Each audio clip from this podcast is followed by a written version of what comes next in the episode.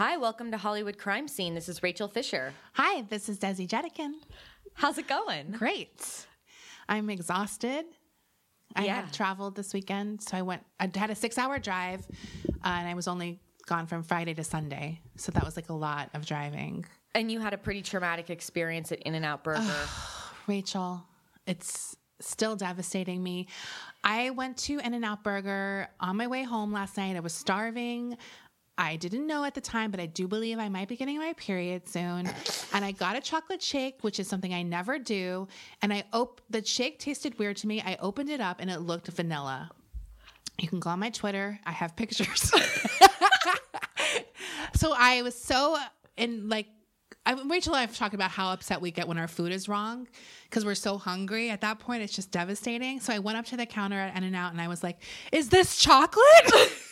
they were the like, poor guy was just like, "Ma'am, that's our chocolate." I mean, it was like, "Ma'am, this is a Wendy's," Right. like, like a real life version of that, and it was very upsetting. So I didn't end up eating the shake, and then I've just been a mess ever since. But I'm getting it together. So Okay. I mean, I mean, look, as someone, I mean, we've both been through a lot of traumatic events in our life. right. So It's I- nice to know that we get upset about food. Right. it's nice to know that this is what pushes us over the edge. We've had a shake experience before when we went to Fred 62 and we learned that Oh! their chocolate shake was just vanilla with syrup added and we were like outraged. Well, that was when I went right after my drag show. So I was in full drag with a beard and everything. And first of all, our waiter was not very nice at No. all. He was not nice. And we were trying to like, you know, be nice and stuff. And he just was like having a day. Yeah.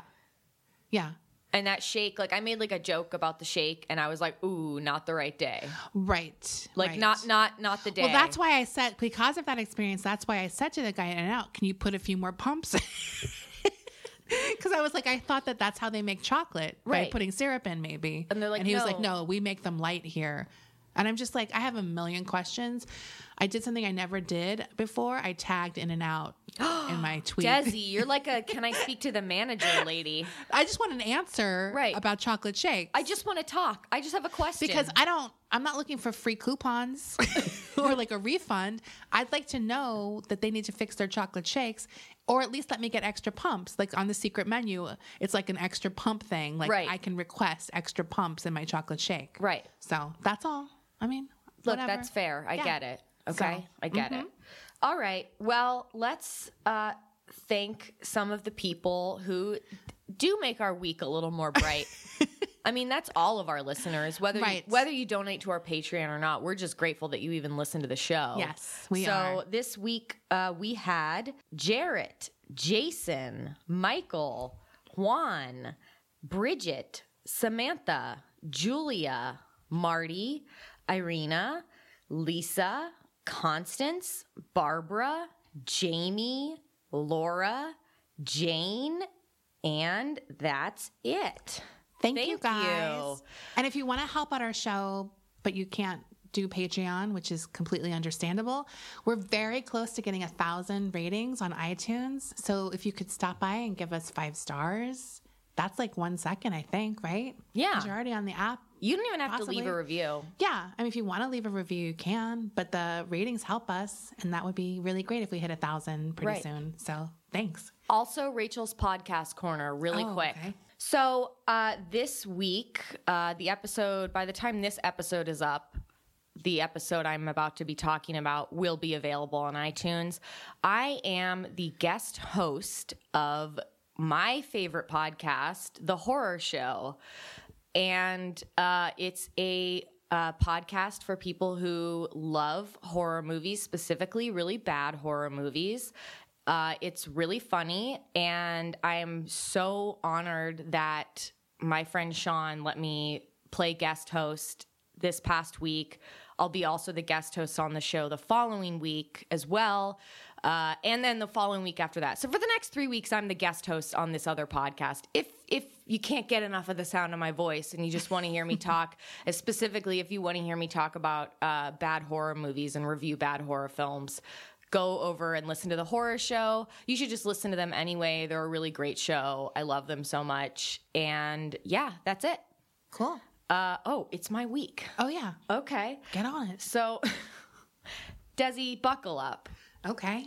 I was like texting Desi this whole week, like, oh my God, this is going to be so juicy. I'm excited because I know a bit about the story, but I haven't heard it in a long time. And I don't know the real story. I just know the Dominick Dunne book that was based on it. Right. Right. So, we're going to be talking about a woman named Vicki Morgan and a little bit about her her wild life and uh, the very powerful people that she got involved with and her downfall. Okay. So Vicki Morgan was born Victoria Lynn Morgan on August 9th, 1952 in Colorado Springs, Colorado to Delbert and Constance Morgan. Vicki was the second child. Her older sister Barbara was 6 years older than her. Soon after Vicki was born, Delbert left his wife and children, and though Constance initially swore off men forever, she remarried a man named Ralph Laney, and then they all moved to Montclair, California.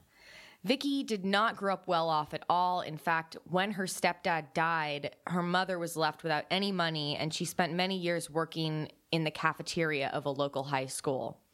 When Vicki was a teenager, her mother spent what little money she had for Vicki to attend modeling school in Covina. Vicki was gorgeous. she, I mean, I don't, I don't know if this was Barbizon or what. I think it was like. I'm just laughing at modeling school in Covina. It's just like.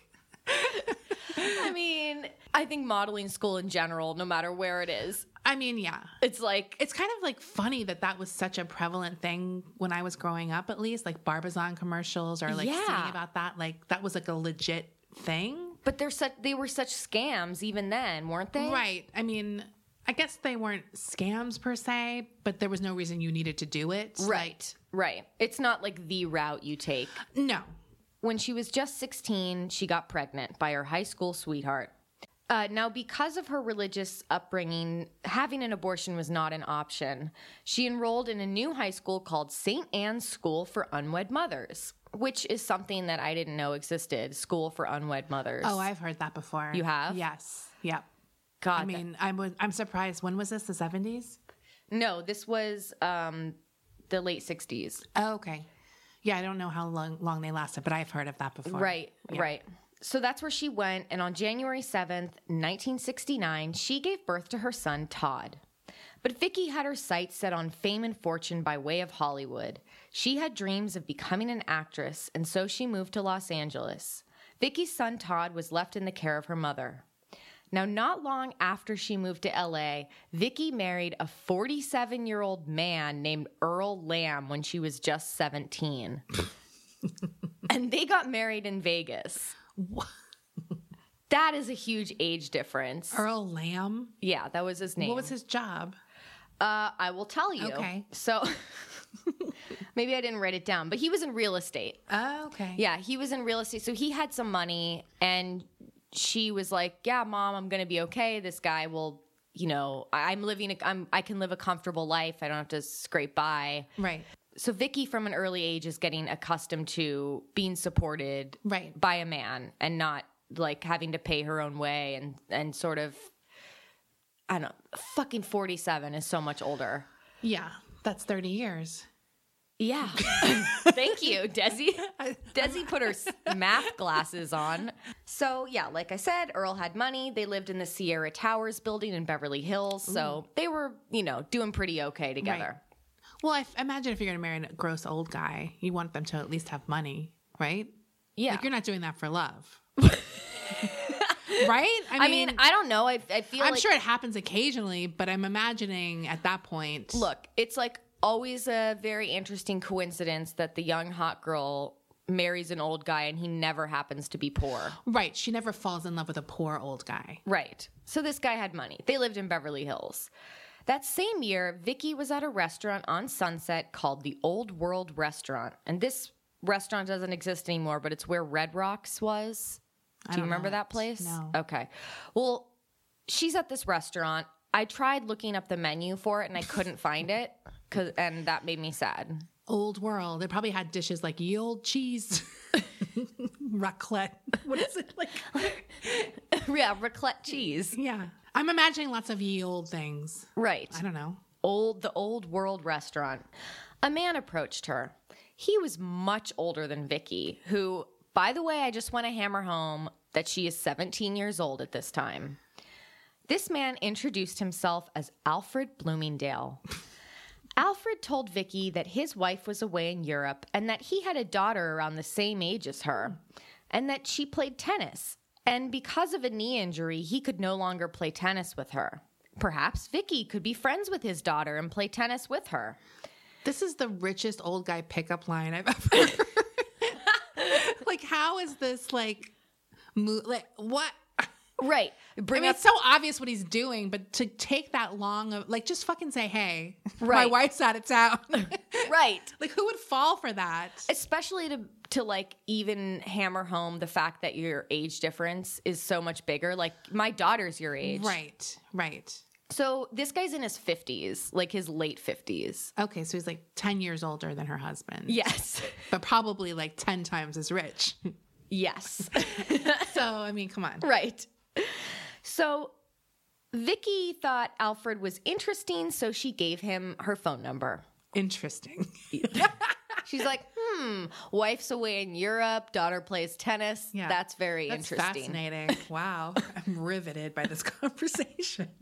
Vicki didn't know that the man she was talking to was Alfred S. Bloomingdale of Bloomingdale's department store. His grandfather invented Bloomingdale's. Wait, he told her my name's Alfred Bloomingdale. Yes. and she didn't put two and two together. Well, no, she didn't because she was kind of like this, you know, uh, lower middle class girl. So she had, didn't know Bloomingdale's. she didn't know Bloomingdale's. It was just in New York at that time. Oh, okay. So this is LA. But he's like He's loaded. he's fucking loaded. Yeah. He's the heir to Bloomingdale's, which is still a huge fucking department Right. store. He was also the man who founded a credit system called Dine and Sign, which would later become known as the Diners Club card. Ooh. So he's extra, extra Right. loaded. I mean, not only was he rich, but he was also connected as fuck. Right. I mean, Diners Club is something I haven't thought about in forever. Does that even still exist? Like, It's so retro to me. I yeah, don't I don't even know. I don't even really know what it was. Is it was it just for restaurants? like, I don't know. It was some did you earn points? Maybe. I guess. Maybe it's like that credit card from Fyre Fest guy. No, but it was legit. Yeah, I know. But where you get points. Well, you, well, it has like perks to it, like Right. something. This is how fucking rich this guy is. This is like how rich guy he is. Is that the whole um, like the whole reason he invented this line like this system of credit is so that his rich friends would have this specific system of credit Right. that they wanted. And he's like, "Oh, I'll just fucking do that. Yeah. I have the capital to like invent this thing." Let's talk a little bit about Alfred. okay. Alfred was born April 15th, 1916, to a wealthy family in New York City, obviously. His grandfather, Lyman Bloomingdale, was the co founder of the famous Bloomingdale's department store. In 1946, Alfred married Betty Lee Newling, a wealthy Roman Catholic girl. And after they were married, Betty, who was now going by Betsy, convinced Alfred to convert from a Jewish Democrat to a Catholic Republican. I know Betsy Bloomingdale. I mean, she was like big in New York when I was growing up. Yeah. Like a socialite, whatever. Right. Not young, but like an older. Yeah. And we'll talk about her some more. Okay. Definitely. So they had three children. Betsy went on to become a well known socialite and fashion icon, landing on prestigious best dress lists. And I looked, I went through like all of her outfits. Like, I mean, I, I was like, I spent, okay. Yeah, you're like, I'm gonna, I'll, I'll be the judge of I that. was. I was like the judge. I was like, I need to be the judge and see if she's the best dressed. Here's my hot take. Um, she was had good clothes because she was fucking rich.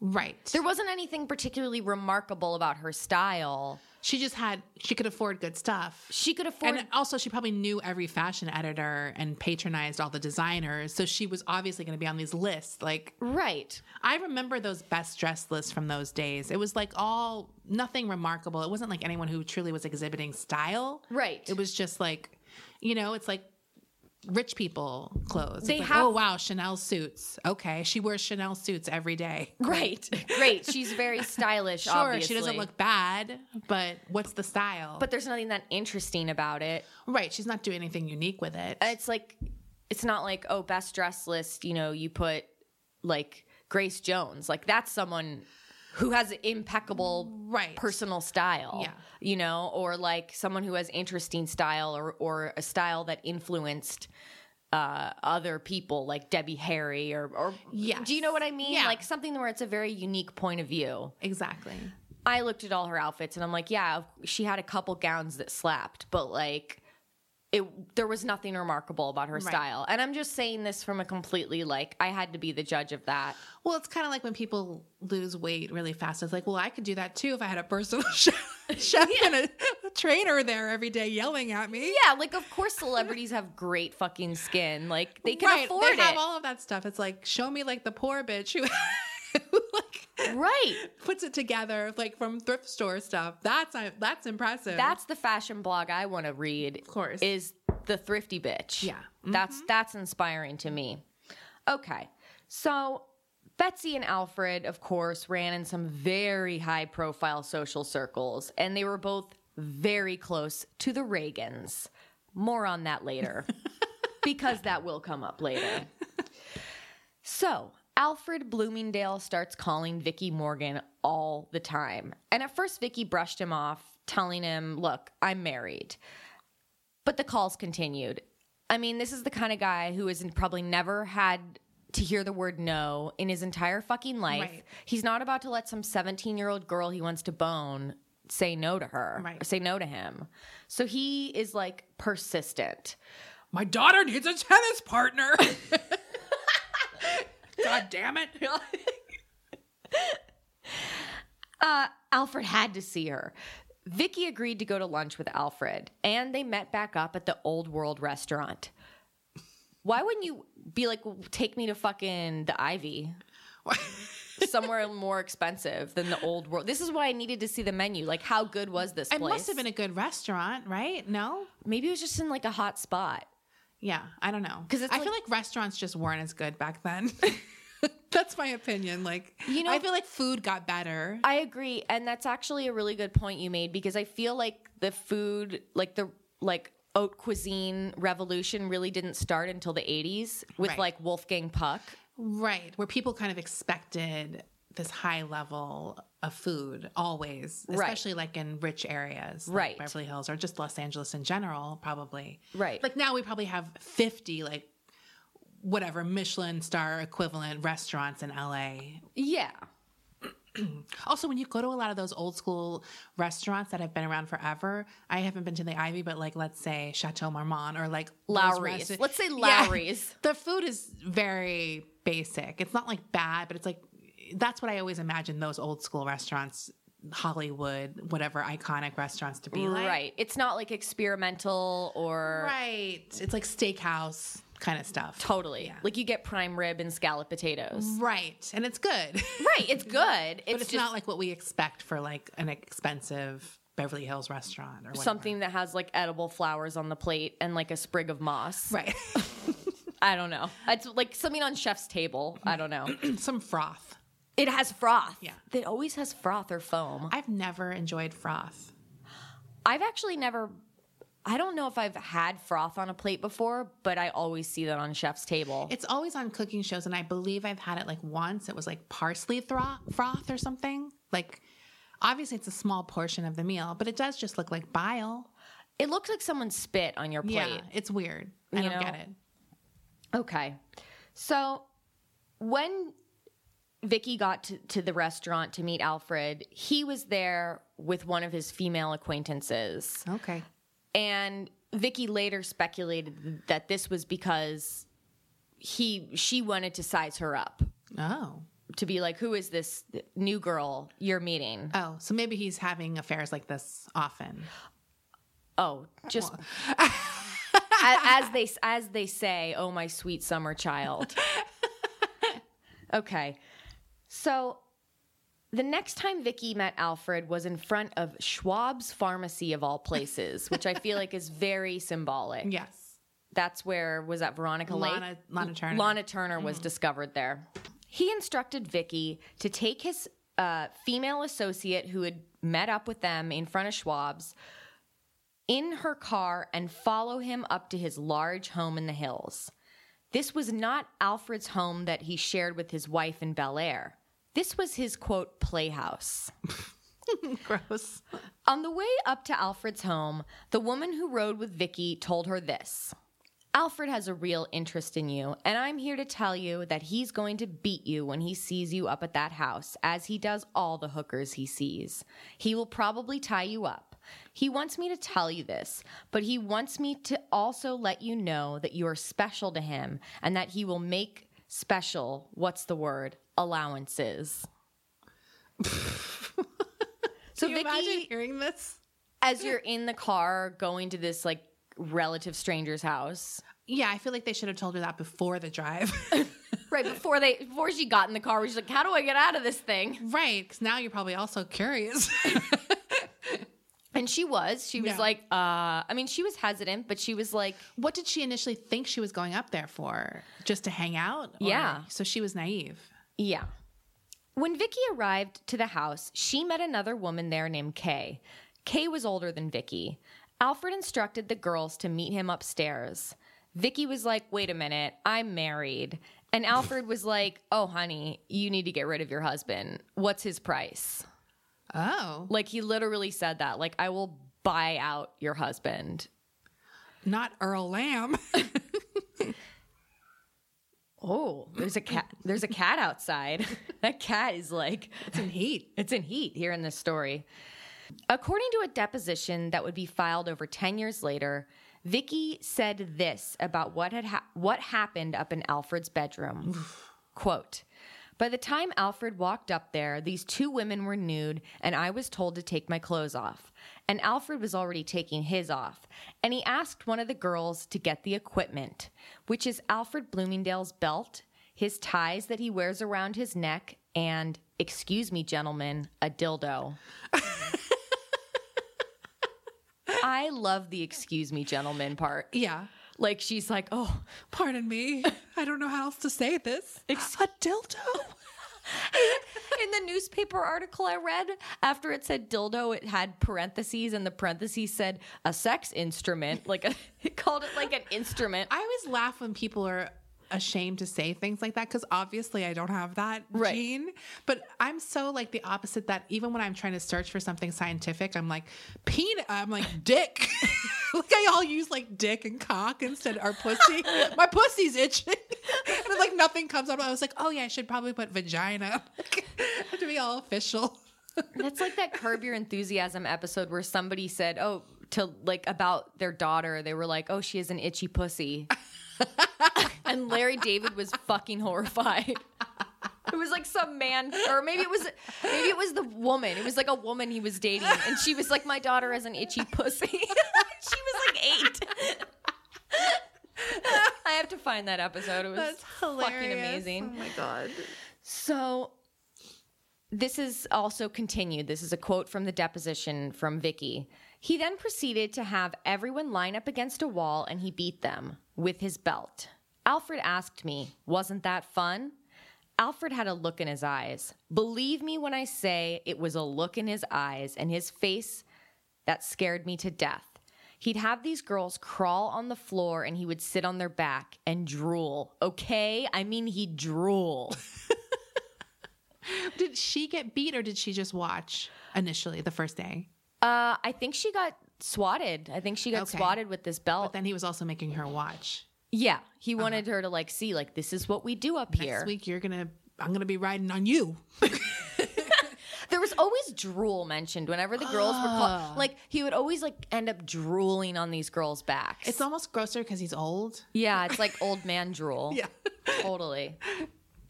Though Vicki was afraid of Alfred, she was also intrigued by him. She called him. I've never related to s- something more. Were you horrified? You're but, like, horrified and disgusted by someone, but also intrigued. That's like yesterday when I was where was I? I was I was like at Target yesterday, and I passed by this man and this woman, and they were talking, and the woman goes, "I can't wait to see what happens after she poops." and I was like, "Wait, don't leave. I need to. know What? Who?" I mean, that is a snippet to overhear. Don't walk away, bitch. I had my cart. I was like, wait, who poops? Why? What's gonna happen? If you hear someone say poop in any public situation, you need to know what's going on. Right. I mean, that's just not a word used by adults frequently. So, Vicki also thought Alfred was fascinating. That's a word that she used. Like, oh, he was fascinating to me. I mean, when you're 17 or 18, Yeah. that's not hard. and she's still 17 at this point. Right. And Alfred wanted to shower Vicki with lavish gifts and trips. And soon she was living in luxury on Alfred's dime. Just a few months into her affair with Alfred, Vicki's husband found out and got into a shouting match over the phone with him.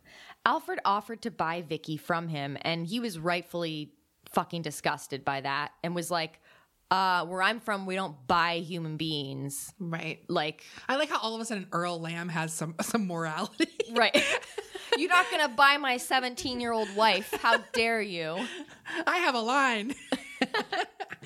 But Vicki was actually falling in love with Alfred. Oh boy. And so she split up with her husband Earl. Alfred rented Vicki a nice apartment, and at one point she had a monthly allowance of up to $18,000. Wow. This is 1970s money. Wow. Yeah.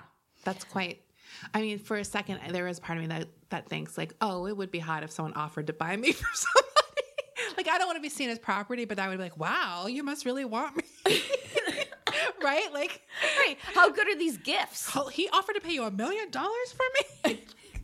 Damn. Alfred expected more of Vicki than just sex. He wanted her to act as his second wife, to be there for him whenever he needed. Less than a year into the relationship, Betsy Bloomingdale's best friend found out about Alfred's affair with Vicki. Well, Betsy's best friend was Nancy Reagan. Okay, I think that's where I started really knowing about her. Yeah. was from the Nancy Reagan. Yeah, stuff. they Yeah. were besties. And how would Nancy Reagan find out about anything? She like saw them and was like, "Oh, Oh, she saw them in L- L.A. somewhere. Yeah. Oh, okay. Nancy saw Alfred and Vicki out together." Cuz remember this is when Oh, this is 70, so she's like governor's wife or something. Yes. Yeah.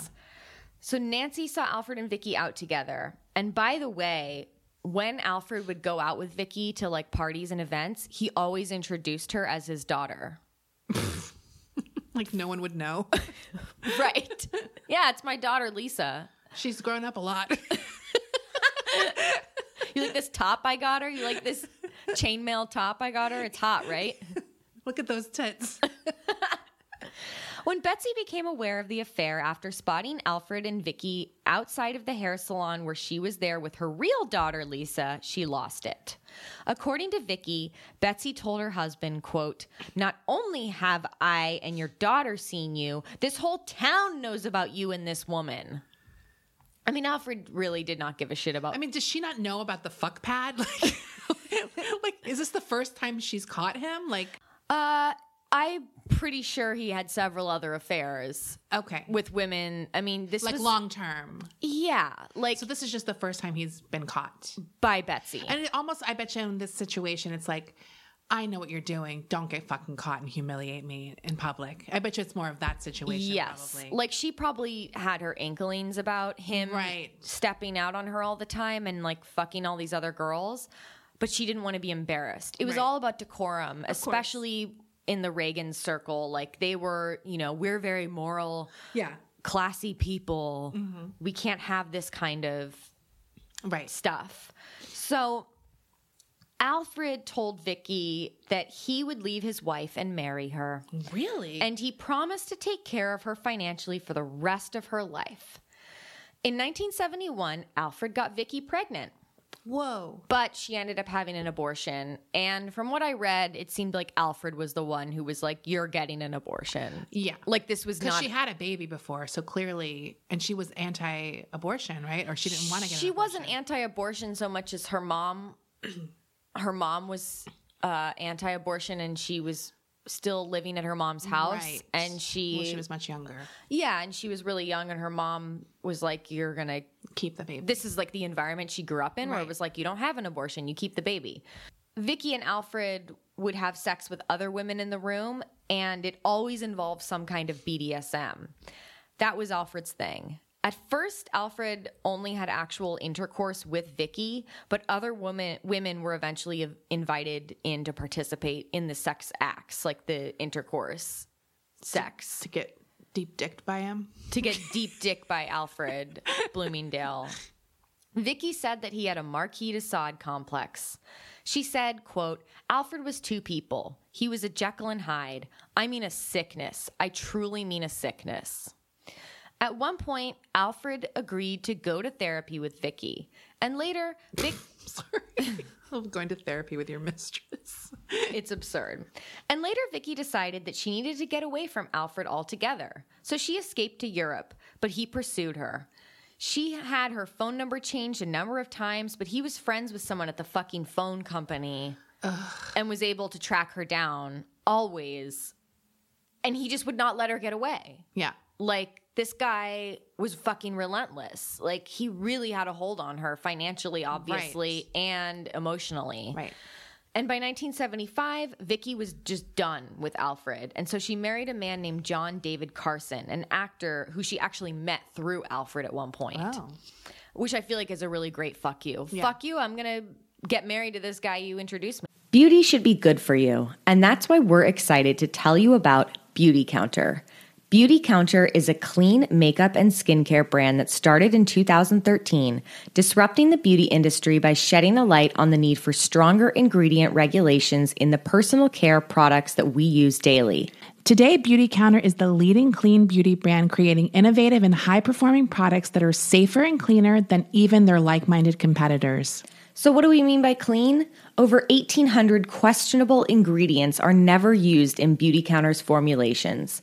They call this their never list. You can learn more at beautycounter.com, where you're also going to want to check out their incredible products. Best of all, if you're a new customer and you order through March 15th, you'll get free shipping on your order of $100 or more when you use the code Hollywood. Once again, to get free shipping on your order of $100 or more, go to beautycounter.com and use the code Hollywood.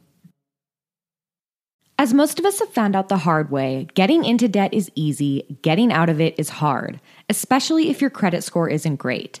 Thankfully, now there's Upstart.com, the revolutionary lending platform that knows you're more than just your credit score and offers smarter interest rates to help you pay off high interest credit card debt. I know firsthand that there's nothing more frustrating than trying to pay something down and your payments are pretty much just paying off the interest. Upstart goes beyond the traditional credit score when assessing your credit worthiness. Upstart believes you're more than just your credit score. They believe in you. The best part? Once the loan is approved and accepted, most people get their funds the very next business day. Over 400,000 people have used Upstart to pay off credit cards or meet their financial goals. So free yourself from the burden of high interest credit card debt by consolidating everything into one monthly payment with Upstart. See why Upstart is top ranked in their category with a 4.9 out of 5 rating on Trustpilot and hurry to upstart.com slash Hollywood to find out how low your Upstart rate is. Checking your rate only takes a few minutes. That's upstart.com slash Hollywood. Me too. Right. But Alfred was determined to get Vicki back, and so he did everything in his power to sabotage the marriage. He continued calling Vicki. He offered her new husband money to divorce her. He did the same thing like I'll buy what's your price? I'll right. buy her off right. of you. This persistent harassment led John David Carson to tell Alfred, You leave my wife alone. To which Alfred replied, You'll never work in this town again. It must feel good to say that. and be once, able to do it. Just you know? once I'd yeah. love to say that to somebody. I mean, but like Alfred, I'm sorry. Alfred's a real fucking schmuck. Like, he doesn't seem great. He just thinks like he can just buy his way through everything. There's also something about someone that rich and controlling wanting to beat people that's just not hot.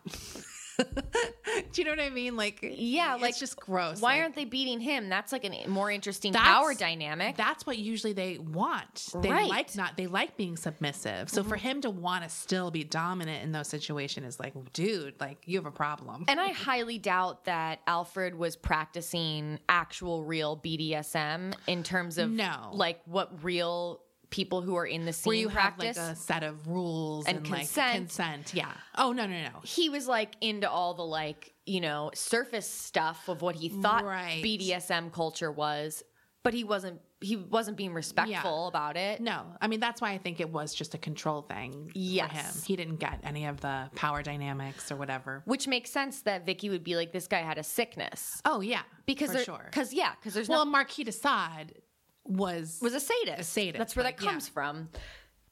The marriage between John and Vicki crumbled less than a year after it started, presumably from all the pressure right. and just like I can't.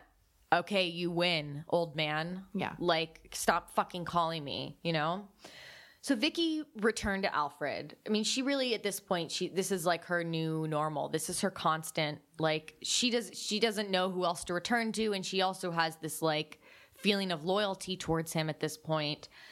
And then the money came pouring back in once she returned to him, which obviously she liked. Vicki was set up in a new apartment, and at this time she decided that she wanted her son Todd to move in with her, and so he did. Vicki spent the money Alfred gave her with no abandon. She went on shopping trips, she had limo services, she bought herself a Mercedes, she would buy gifts for her friends. Um, I was reading an article and it was like the one responsible financial decision she made was that she took a hundred thousand dollars life insurance policy for for herself or for her son. You know, like Wait, how old was her son at this point? so her son was born in 1969. This is like 75. So he's young. Yeah, like she moved back in with her when he was like seven or eight. Okay. And Vicki's still fucking young too. Yeah. She's in her early 20s. But Vicki was bored, even though she had this glamorous life and she would get to go on these glamorous trips with Alfred or even just by herself and and and she had every material thing that she could want. She was bored, you know? You're. I mean, it does. I'm not hearing anything about friends. She had Right, right, I mean, she had friends and stuff, but she wasn't doing what she had come to LA Right. to do, which was to be an actress or a model. Like Right. she had her own ambitions, and she wasn't doing any of those Right. things, and it was like soul sucking. And I mean, her whole life at this point was just dedicated to Alfred's every whim. right. So they didn't. He stopped even taking her out to dinner. Like she was just like Homebound. Yeah, like she was homebound, and like if he would call, like she would have to be there for him. Right. And there's no cell phones so you have to sit there and wait. oh totally.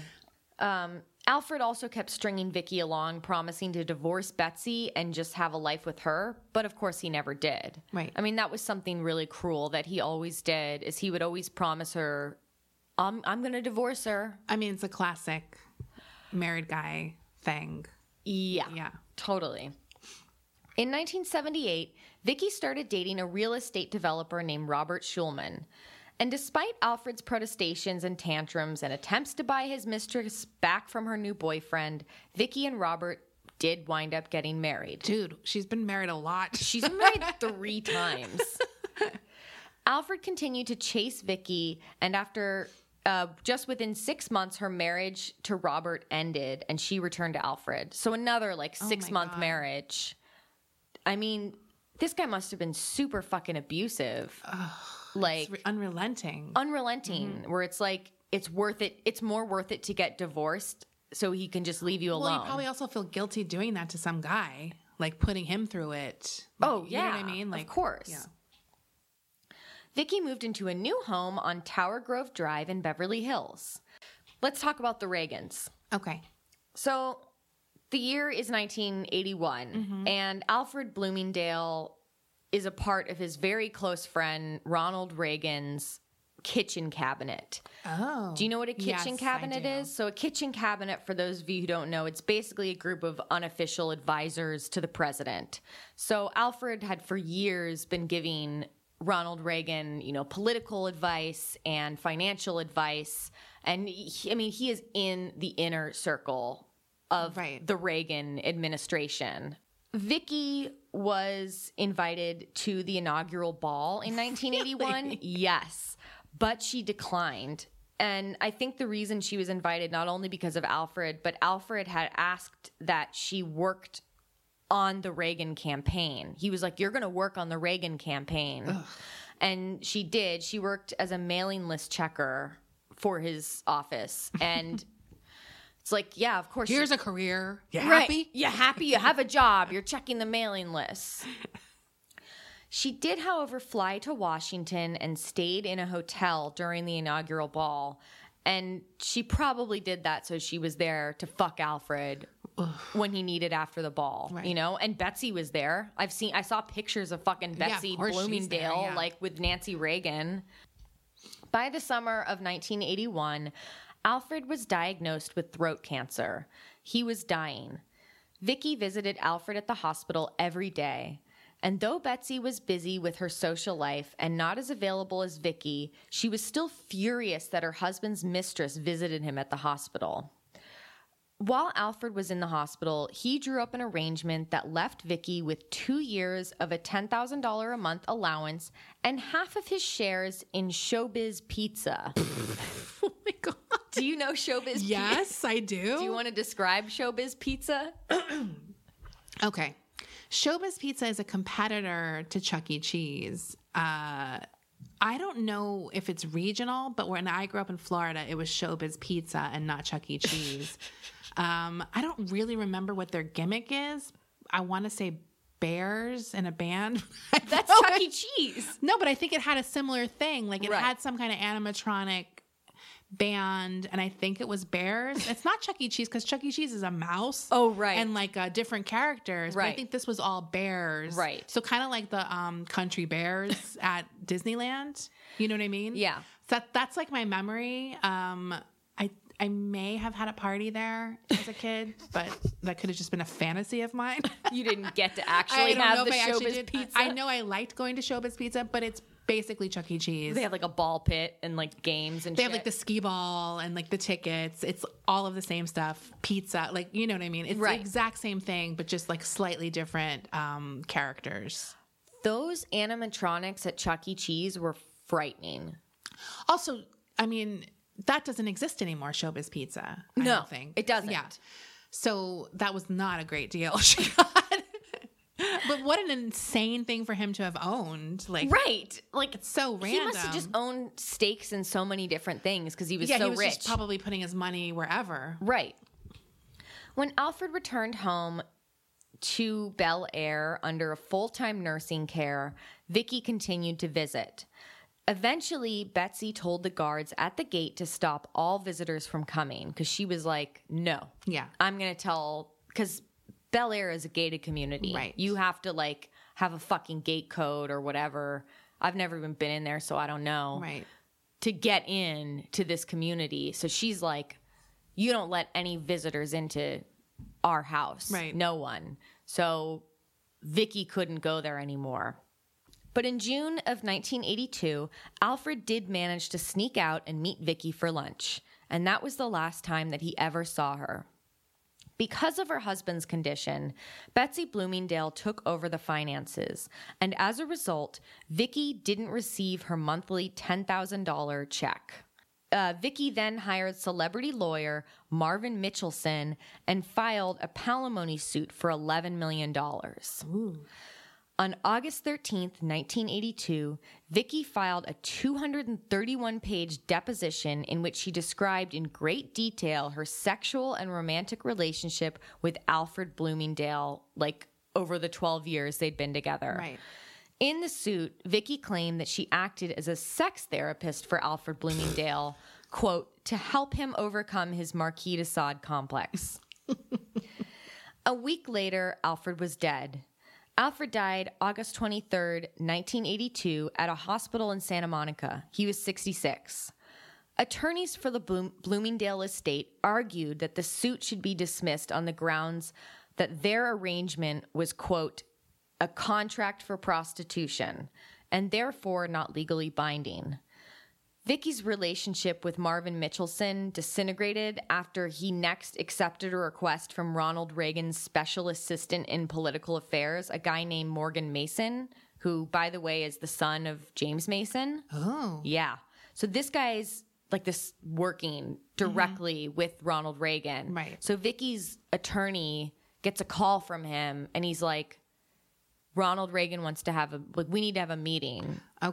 and he's like, Ronald Reagan wants to have a like we need to have a meeting Okay. at you know That's abuse of executive power. Oh yeah. So Morgan Mason at this meeting, they did discuss the suit. Like that's what they discussed because this was really embarrassing for the Reagans.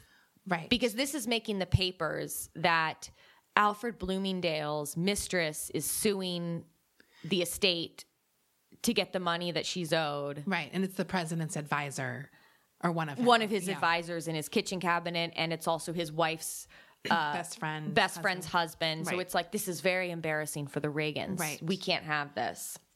Ronald Reagan, however, was not present for that discussion. Vicki was also upset that her celebrity lawyer had widely publicized the case and that her name was splashed across every tabloid. Her mental state was quickly deteriorating. Vicki was out of money and she moved out of her Beverly Hills condo and into an apartment in Studio City. She became paranoid of Betsy Bloomingdale and afraid that she had taken on this rich and connected family. She even started going by a different name because at that point she had just felt like a total pariah. Right. I mean, and if I was her, I'd be probably be paranoid too. Yeah. Like, what did I get myself into? Right. Like, not only are these people rich and connected, they're so connected that they're friends with the president of the United Yeah, States. Like, it is scary. When the judge who was presiding over the palimony suit threw most of her case out, Vicki was obviously devastated. And in November 1982, Vicki hired television writer Gordon Basichis, probably pronouncing that last name wrong, to co write her tell all book. She wanted the book to be called Alfred's Mistress. By 1983, Vicki was struggling financially. She couldn't afford the rent at her Studio City apartment, and what little money that she did have left was sent to her son, Todd, for his high school tuition. Vicki sold her Mercedes and her jewelry just to buy the groceries. So she has like none of her fancy shit even Right. left. Like she's selling all of it. She should have saved all that shit, not for the deposition, but threatened to release all that shit for money. Oh yeah. Because the fact that she gave it in a deposition, was like she gave away all of her leverage. Like she could have said, I'm going to fucking embarrass you and Reagan. Give me my fucking money or I'm going to put this in the National Enquirer. Right. But when she gave it in the deposition, it was done. It was already out. Like, Right. Do you know what I mean? Like, yeah. I mean, this is someone who's like again was young. I know it's just frustrating. It is 'cause was like frustrating. that, that was the way she could have gotten it. Probably to say, "I'm going to tell everything," or else, Right. And then the book would have been a bestseller, Because the deposition was also made public too. right? So she had nothing even for her book that people didn't already know. Like, Right, exactly. Vicki then ends up reuniting with a friend that she hasn't seen in several years. This guy's name is Marvin Pancoast, and he's 33 years old. The pair had met in 1979 when they were both staying in the mental health center at Cedar Sinai Hospital. Now, Marvin had some odd jobs. He didn't stay, and he also didn't stay at jobs for very long. Right. Like his most recent job at this point when they reunited was he was working as a duplicating machine operator, which I took it to mean that he operated the Xerox machine. right? Well, I think that that used to be a more serious thing. It wasn't like a do-it-yourself type thing, Right. Do you know what I mean? Like you would take it in and they had to copy things for you. Right. So he had that job at the William Morris Agency. And he was well liked by his coworkers and friends. According to one friend who knew Marvin Pancoast as early as 1967, Marvin had ambitions of being a hairdresser. He- Wow. yeah, but he never did that. Right. Like he you know, he had some mental health problems. He uh-huh. had some drinking problems. Like he never got to he never had a chance to pursue his dreams. So he had these sort of dead end jobs Right. for a long time. He was nice, but a bit scattered. That's what people who said they knew him. Like he uh-huh. had anxiety. He was a little scattered, but he was really nice. And in the 1970s, Marvin made the news for standing at the top of the roof of the Hyatt Hotel on Sunset because he was going to jump off the roof and commit suicide. Wow. Yeah. Marvin moved into Vicki's Studio City home and they lived together as roommates. They commiserated on their failed dreams and their hardships over the years. Vicki was depressed over the lack of interest in her book and obviously over her financial situation. Vicki was existing on a diet of candy bars, scotch, wine, Valium, and cocaine. Drag me, Rachel.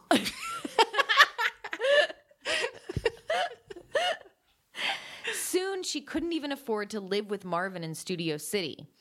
Her mother helped her look for uh, her mother helped her look for cheaper places. Vicki confided to her mother that her co-writer Gordon had hit her one night. She had a bruise on her cheek.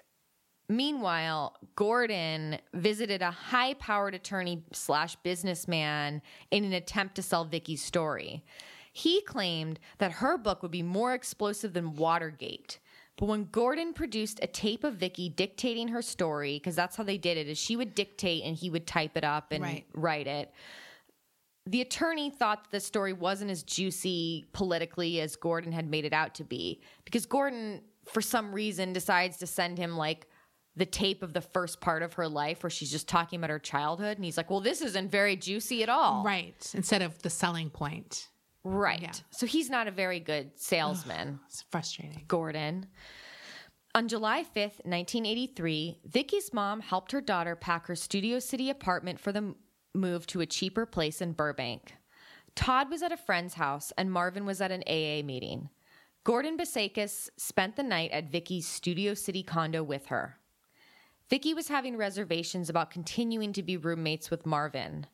And the next day, on Wednesday the 6th, Vicki's mom returned to Los Angeles to help Vicki pack more to move to Burbank. That evening, Vicki's mom went with Marvin to pick up her son Todd. Todd thought it was strange that Marvin had his baseball bat in his car. Vicki's mom then left Los Angeles just before 9 p.m. on Wednesday evening. And in the early hours of Thursday morning at 3:20 a.m., Marvin Pancoast walked into the North Hollywood police office.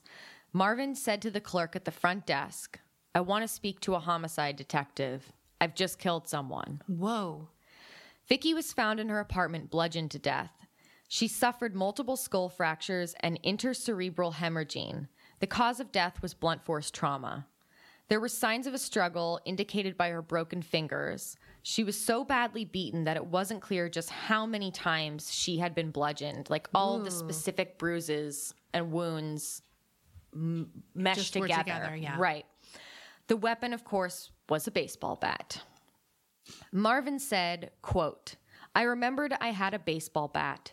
I went outside and got it. Then I went upstairs and turned the water on in the bathroom. Noise factor, I guess. Then I started hitting her. She raised up in the bed when I hit her the first time. It scared me, but I just kept hitting her again and again and again. I don't know how many times. According to Marvin, he was angry that Vicki just sat around like the Queen of Sheba while her mother packed all of her things. He also said, I was tired. yeah. Jesus. Like I've been tired before. I mean, I just got mad about a milkshake. right. But I've never been that tired. No. That's tired. That seems like a lot of work for being tired. Right. To like beat someone with a baseball bat. that is a lot of work that I don't want to be doing. No. I mean, like, look, like we get, I, I will get upset over some really trivial things, but that's next level. No. Robert Steinberg, who briefly acted as Marvin's defense attorney, came forward claiming that he was in possession of three sex tapes involving Alfred Bloomingdale, a U.S. congressman, and four high appointees of the Reagan administration. Yeah. Vicki, along with other women, were said to be on these tapes as well, in what was described by Robert as like an orgy. Gross. The tapes were given to Robert Steinberg by an unidentified woman believed to have talked to Marvin Pancoast after his first meeting with the attorney. According to Steinberg, the tape showed Alfred and Vicki engaged in BDSM like sex acts. Steinberg, however, stated that he believed the best thing to do would be to destroy the tapes. What I think, I think Marvin asked this woman to get the tapes from his apartment because they So he randomly had the tapes. because they were Vicki's tapes. Oh, I see. Yeah, they yeah, were yeah. Vicki. Vicki was in possession of the tapes, so Got he's it. like, I Dude, she had those tapes. She didn't do anything with them. Okay, so yeah. I mean, maybe she was planning on doing guess. something. She seemed like she was really drawing out her eviction. like, Right. Like, how how far was she going to take it? I mean, I don't know. I I wonder about. I mean, maybe she w- was still in love with Alfred. I, Right. I, I don't know. Yeah. For whatever reason, Right. or she was scared of the Reagans. Yeah.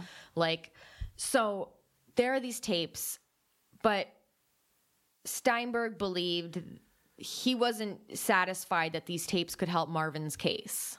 because Right. that's well, why. I don't see how they would help him.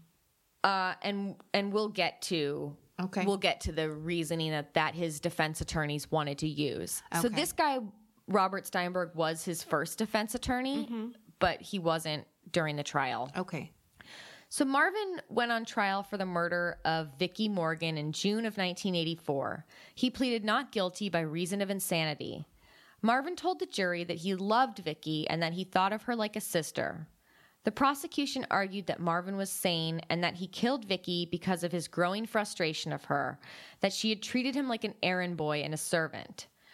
Marvin's defense attorney said that their client wasn't in his right mind when he made the confession to the police and that it was possible that Vicki was actually murdered by someone powerful who was threatened by her possession of compromising material as well as her upcoming tell-all book. Mm. Because this tell-all book was being publicized Right. that this was coming out. Robert Steinberg refused to testify and never produced any tapes. And of course, my ass is thinking, oh, the Reagans got to him. Yeah. That's why he was like, "Ah, I don't want to do anything with Right. the tapes. I don't even want to Right. testify. But Marvin was found sane and guilty. He was sentenced to 26 years to life in prison. By the end of 1984, Vicki's estate won one of the suits that wasn't thrown out by the judge. So the estate was awarded $200,000 on the grounds that there had been a written contract from Alfred Bloomingdale to pay Vicki $240,000. And since Vicki had received 40,000 before his wife got in charge of the finances, she was awarded her estate was awarded the rest of the money. And the money went to Vicki's sole heir, which was her 15-year-old son Todd. That's good. Yeah, right? In 1985, Gordon Basichis published his tell-all book about Vicki's life called Beautiful Bad Girl: The Vicki Morgan Story. And in 1990, Dominick Dunne published a fictionalized novel of Vicki's life with Alfred Bloomingdale called An Inconvenient Woman. In 1991, Marvin Pancoast died in prison of AIDS-related illnesses. The Betsy Bloomingdale actually died just like two or three years I ago. know. She was like 180. Yeah. she was so old. She was fucking old. Yeah, she was. So yeah, that's the Vicki Morgan story. I remember seeing the TV movie with Rebecca De Mornay Yeah. as as Vicki Morgan or whatever her character's name was in the movie, but I don't remember the other cast members. Did you watch it? Or I've never seen the oh. movie. I didn't even know I think I read TV the movie. book and I saw the TV movie. An inconvenient. An Inconvenient Woman, right? Right. Yeah, because I read all of Dominick Dunne's books in my lifetime throughout the years. you know me. Yeah. He's great. Uh, yeah. But yeah, I think that might be one of his only fictionalized ones. Or Yeah. maybe he did a fictionalized of the Martha Moxley too. I can't remember.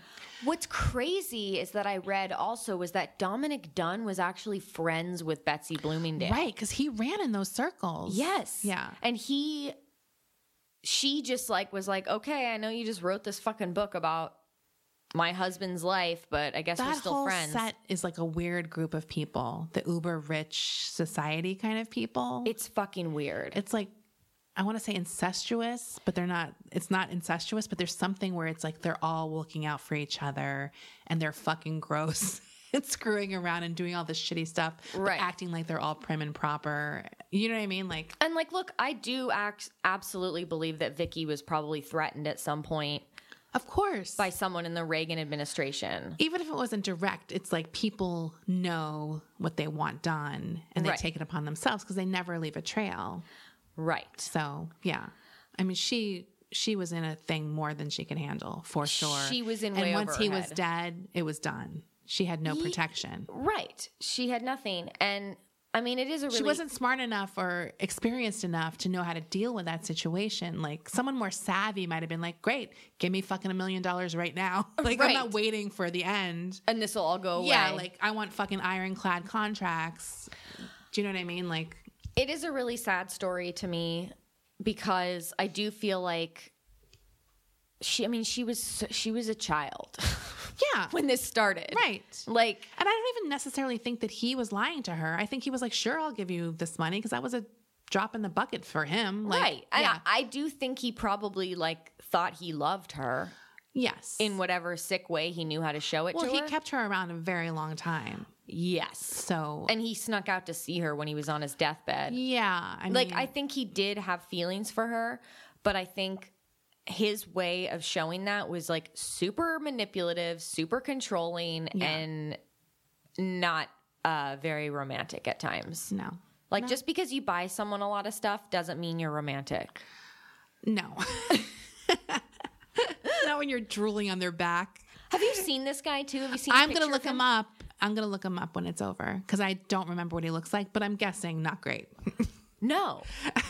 I was like, He's like one of those people where you're like, wow, when people were in their 50s back in the day, that was really old. Like now someone could be super hot in their 60s. right, But back then it was like 50s was like, you looked like Fred from I Love Lucy. right, exactly. Like he looks so old. Yeah. he looks so old, and it's like mm. People don't know how hot everyone is now until like 70. like, right. No, it used Har- to not be that way. Harrison Ford's still fucking hot. Dude, look at Bruce Springsteen. He's fucking hot. Like, I know. It's crazy. Like, right. yeah. So people are hotter now. okay. Okay. Yeah. So, well, great. Good story. Okay. Thanks, guys. Thanks, guys. Bye.